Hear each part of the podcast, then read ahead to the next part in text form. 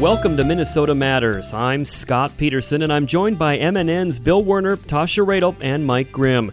We're going to delve into what's going on in the North Star State. If it matters in Minnesota, we've got it covered.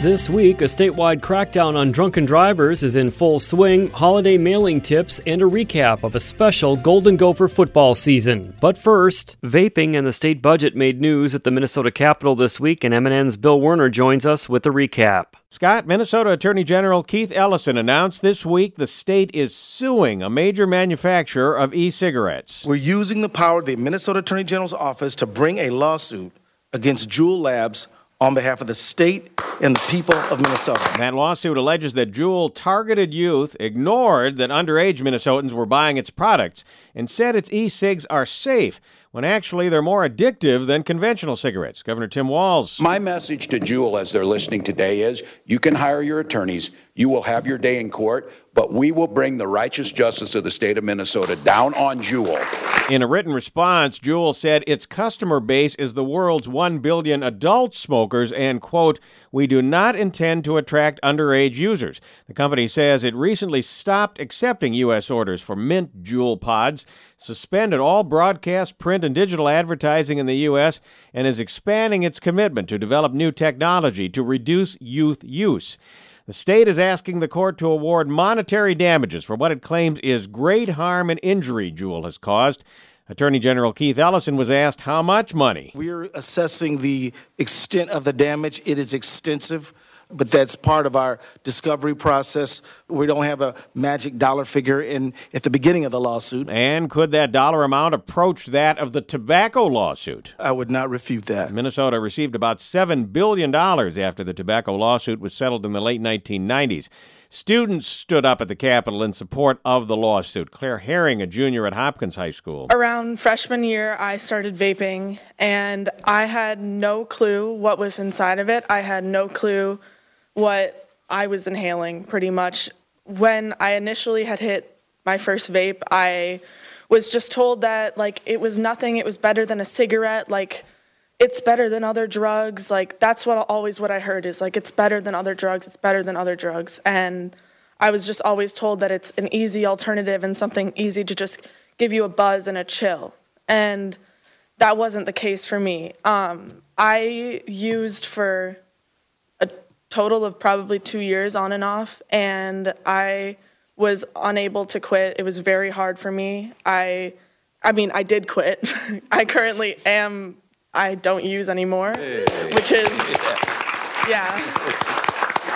But I would say, like, for me, when I was trying to quit, it was the hardest thing was I had to like tell my parents because there was no, there's no help for me. Like, if I wanted to quit, to quit, you just have to go cold turkey when you're a kid. Like you can't use Nicorette gum, you can't use patches, like because you can't buy them. You have to be 18.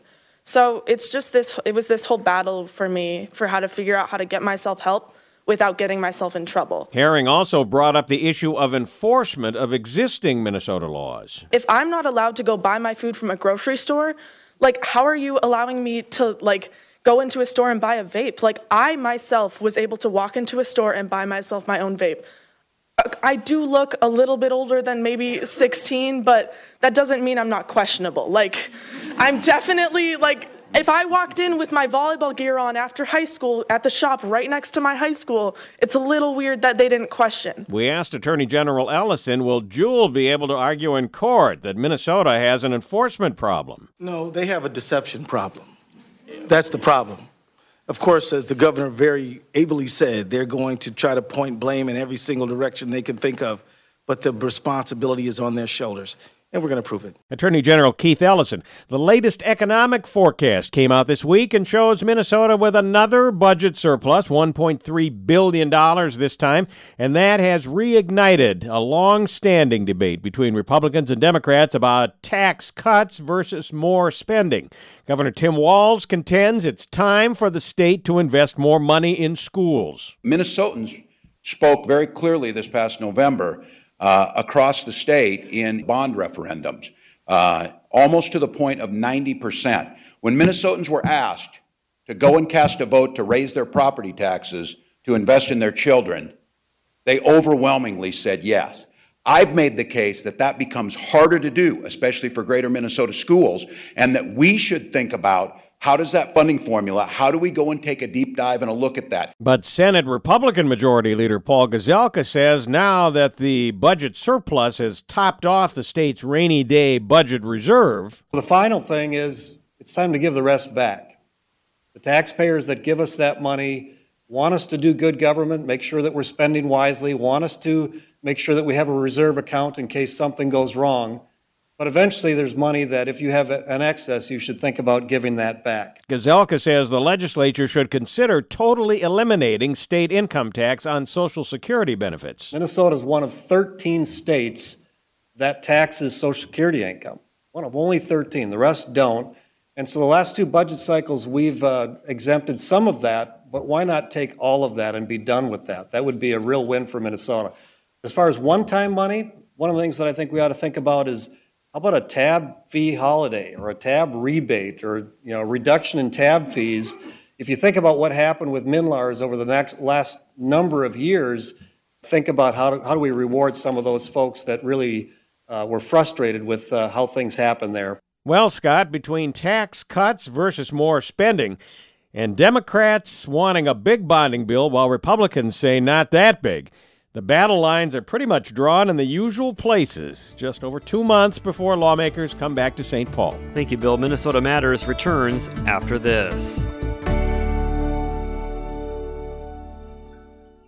Welcome back to the Dog Show. Up next, we have Satchmo. Satchmo is a member of the Shelter Pet Group. That's right, a group known especially for their couch snuggling, ball chasing, face licking, tail wagging, backyard hanging, and of course, companionship.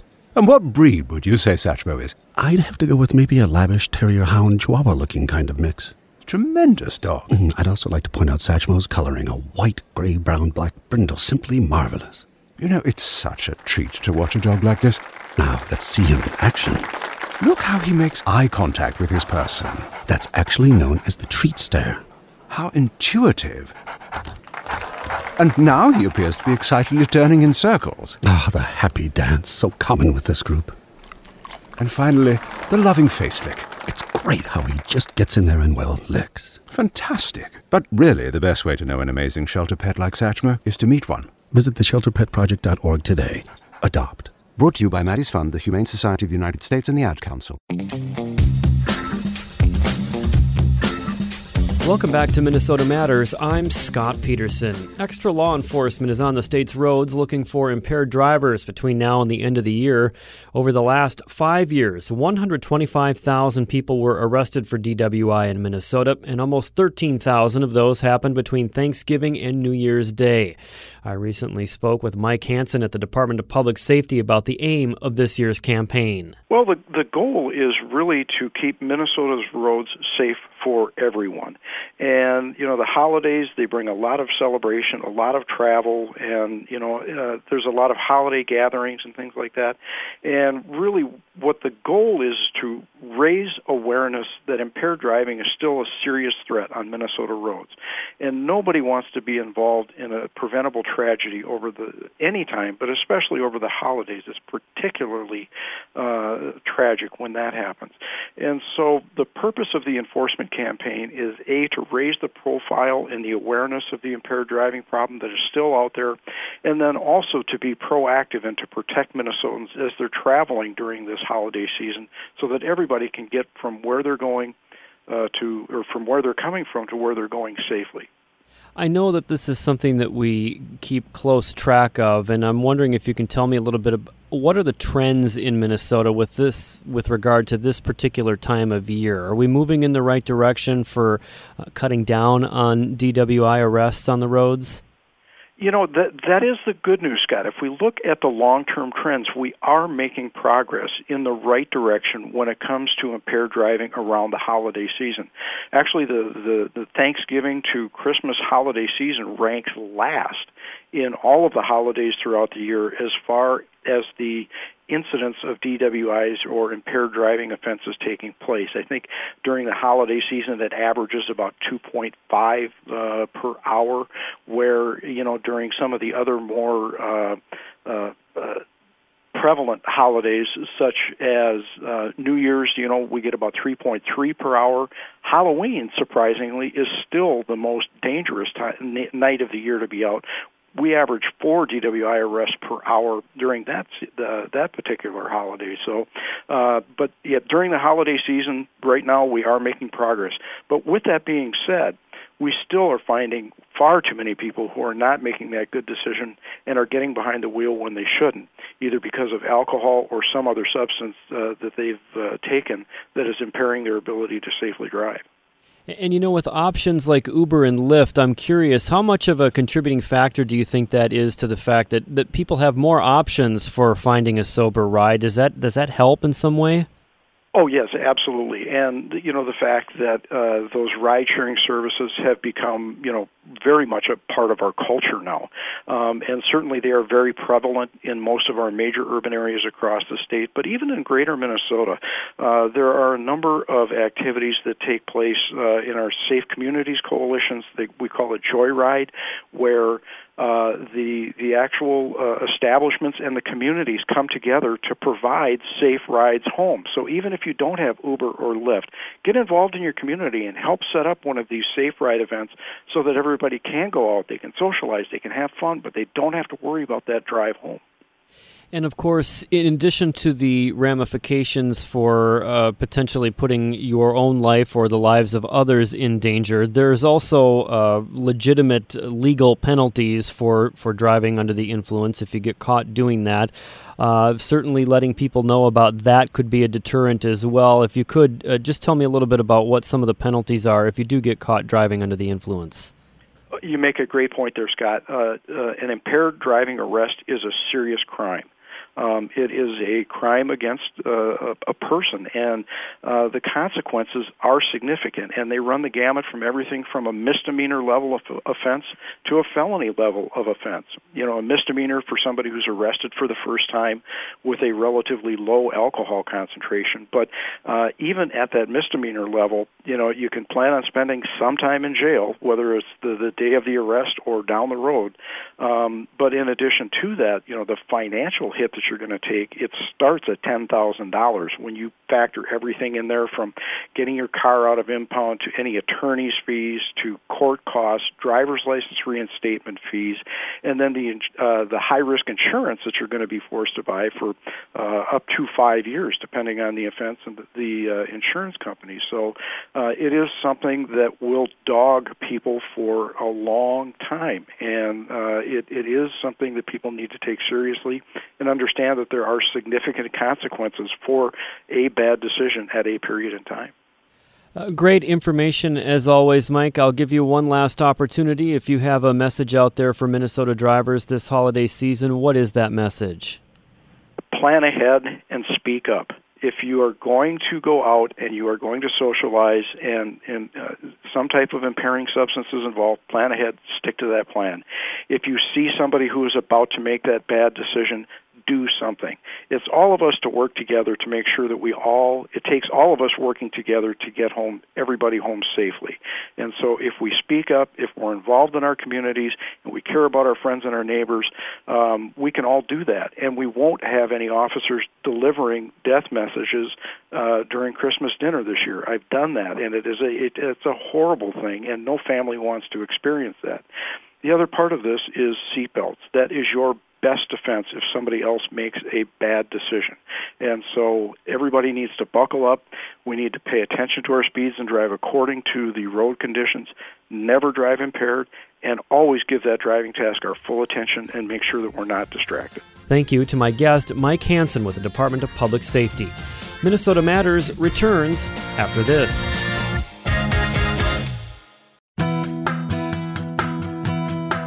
Welcome back to Minnesota Matters. The holiday mailing rush is on. MNN's Tasha Radel has these tips. That's right, Scott. It's the busiest time of year for postal carriers across the state. Joining me now is Christy Anderson, Minnesota spokeswoman for the United States Postal Service. Christy, I'm guessing people are mailing Christmas cards and packages out like crazy. Absolutely. So, of course, you know, from Thanksgiving to New Year's is our busiest time, and we are projected to delivers 13 billion items total um, nationwide, and 800 million of that is packages alone. So if they are shipping out packages, um, gifts that they want to get to loved ones on time, um, we do have some suggested mail by dates. Um, for our military, if you're sending anything to an APO, FPO, or DPO, um, December 11th is our cutoff for priority mail in first class, and December 18th is our absolute deadline for the priority mail express. And then the regular domestic um, cutoff dates, you can send UPS retail ground, which is kind of like the standard. Um, that's December 14th. And then you can send first class mail until December 20th, priority mail until December 21st, and then priority mail express, which is the overnight service, on December 23rd. And you know, when it comes of sizing to packages and, and you know having the correct postage, do you recommend folks go into their local post office? It's crazy busy, and the lines end up being longer, especially the week of December 16th to the 22nd. That's our busiest shipping um, and delivery um, week right there. So we really would recommend that you would have your items packaged and ready to go before you go in there. But of course, if you want to go in ahead of time and kind of size up some of the um, boxes, if you're wanting to use the free priority mail uh, or priority mail express supplies, you can of course go in there and and, and choose those.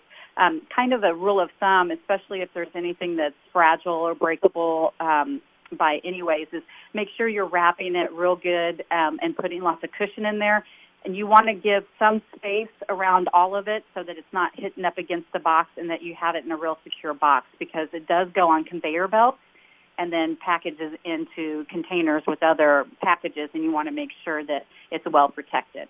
And that was one of my questions. Was there any common mistakes that people are making? And I'm guessing that might be one of them. it is. And another thing, too, is we always recommend um, one, um, make sure you're putting a, a ample amount of tape, I guess, or extra tape on the boxes, especially if it's a heavier item, because things again do shift during processing and and you know during the transport and everything else, and we don't want anyone to lose their items out of their their packaging. And you know, another thing that I noticed in my neighborhood is I sometimes think we forget this time of year um, that it's so important to clear away our walkways from snow and ice because, uh, it, it, let's say a letter carrier, you know, doesn't feel safe or can't get to your house. Do they have to deliver that package? You know, safety of our employees is, is utmost importance for us. So we do tell all of our carriers, and we have daily stand-up talks with them before they go out and hit the streets you know, to be aware of their surroundings and make sure that if they do not feel safe delivering it, regardless of what the reason is, that no, they would just leave a notice or they may bring it back and have to try it again. But especially this time of year and especially in Minnesota, because I know we've just gotten a huge dumping here lately. Um, but we want to make sure that, yeah, the walkways up to their mailbox, if their mailbox is on the house or somewhere along the walkway, even if it's the rural um, type boxes that are on the curb, you want to make sure you clear the snow and ice away from it um, at least six feet on each side because if the carrier is servicing it by the vehicle, they have to be able to pull in, deliver, and pull away without backing up or getting out of the vehicle. Um, now, of course, if there are packages, they will walk up to the door to leave them at the door. And again, it, you know, make sure you you've also used ice melt if you can, especially if you have steps and a slick porch, anything like that, because slip, trips, and falls are, are big for our carriers this time of year, and we don't want to have any of them go out on injury, and then that would, you know, reduce our staff, and we'd struggle to get the items that they ordered delivered. Well, lots of good information uh, here today. Was there anything else, Christy, that you wanted to add? You know, um, just that we're really excited about it, and I know that a lot of concerns about, you know, what happens happens once the item is delivered. Um, we do recommend signing up for Informed Delivery if they have not already. It is a free service, and you just go to informeddelivery.com sign up and you'll get a daily email letting you know um, a picture of all your mail that's coming for that day and any packages that are even in the future in the next few days on there so you can kind of keep an eye on it. Um, also, if you know that you're not going to be home for several hours or, you know, whatever, and if you can try and enlist neighbors or friends or family to grab things for you, or you can use your tracking number and go online to USPS.com and put in delivery instructions, like to have them put it in a secure place so that it's not visible, things like that. Um, it, it really, really does help. And just the only other thing is to keep in mind that we are going to be out earlier than normal um, in the early a.m., you know, 5 a.m. around that time, as well as late in the evening when it's dark. So just be aware that that and in the major cities um, on Sundays as well, our carriers will still be out. So if they can leave the light on for us, that would help too. Thanks again to my guest, Christy Anderson, Minnesota spokeswoman for the United States Postal Service. Back to you, Scott. Thank you, Tasha. Minnesota Matters returns after this. Adopt US Kids presents Multiple Choice Parenting. Your daughter just had her first breakup. Do you A, put yourself in her shoes? How could he do this to you?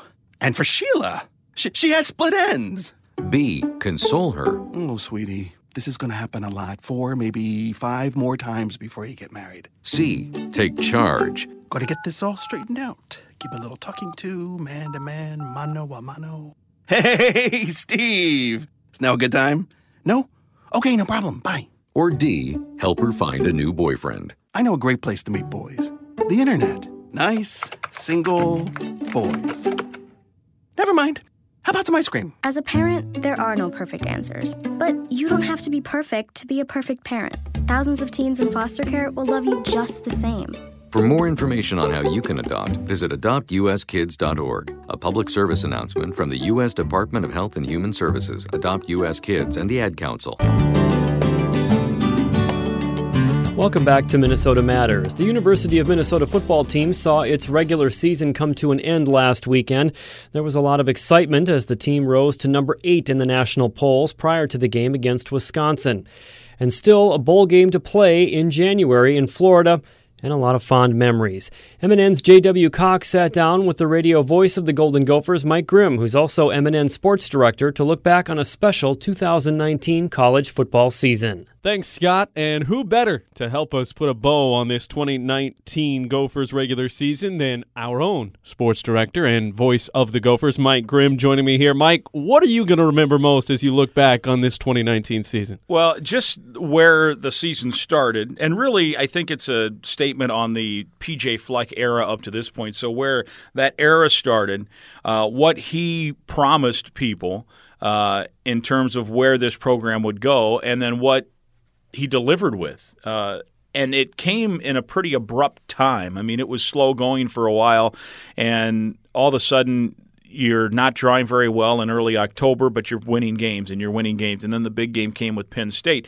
And remember when PJ Fleck got hired, he talked about rowing the boat, and part of that was the boat's got to be bigger. It, as you win, as you establish this culture, more and more people want to come. Well, that game sells out. Then the Wisconsin game the last regular season game of the year ends in bitter disappointment. Uh, so much at stake, and you didn't win it. But when you think about what happened, another sellout. It was not invaded by Wisconsin fans. It was a it was a almost all Gopher crowd.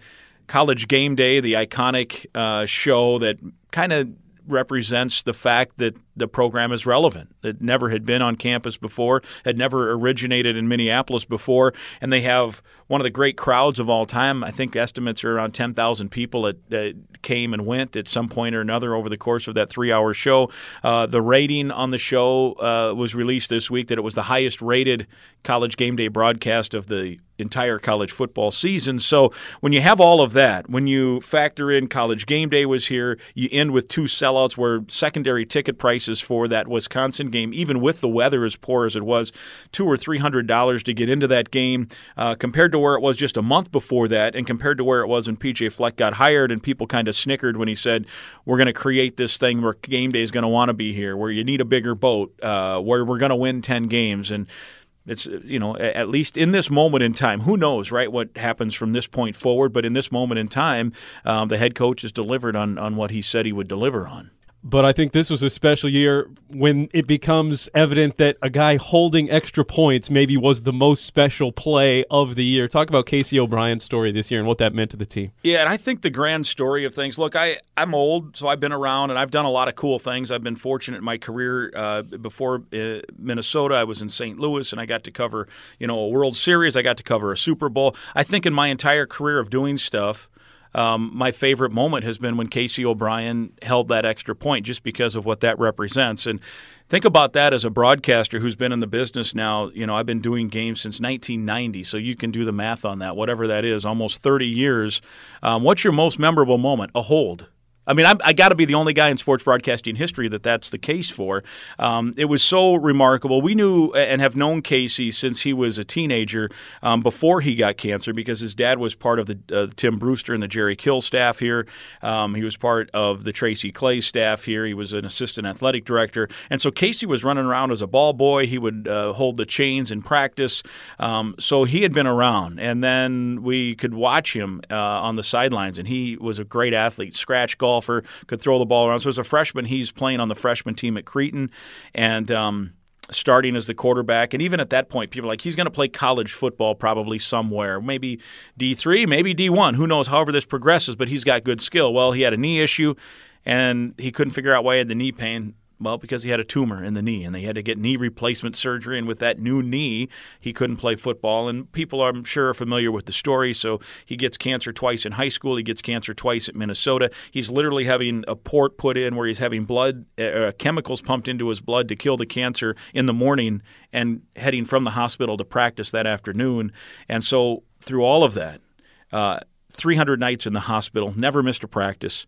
I, I asked him after he held – and he figured him and his dad figured it up. They figured that in the two and a half years he's been on the team, before he got in a game, he practiced the hold fifteen thousand times. Like think about that, fifteen thousand times he's practiced that, not knowing if he'd ever get in. He got in. Well, now um, assuming that, that health continues for him, um, and and you know we all can pray and hope, and and um, he's beaten it four times. He did have surgery here this month with a little spot on the lung. They got it all. They don't know for sure yet. They're waiting on biopsy results uh, on that.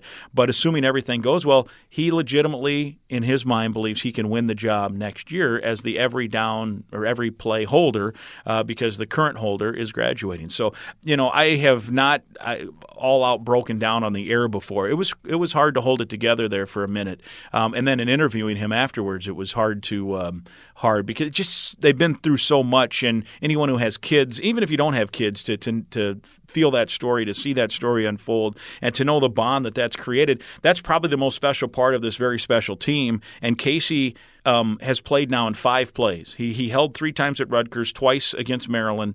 So he's played in five plays of how many in a season are there? You know, a, a, a thousand plays. Um, and he maybe has had the most impact on this team in terms of how he has been a leader and held it together. Thanks to my guest, our own sports director, Mike Grimm. Scott, back to you. The Gophers finished the regular season with a 10 and 2 record, and by the end of this weekend, we'll know which bowl game they'll be invited to play in. That's going to do it for this week. Thank you for listening, and please tune in again next week for Minnesota Matters on this MNN station.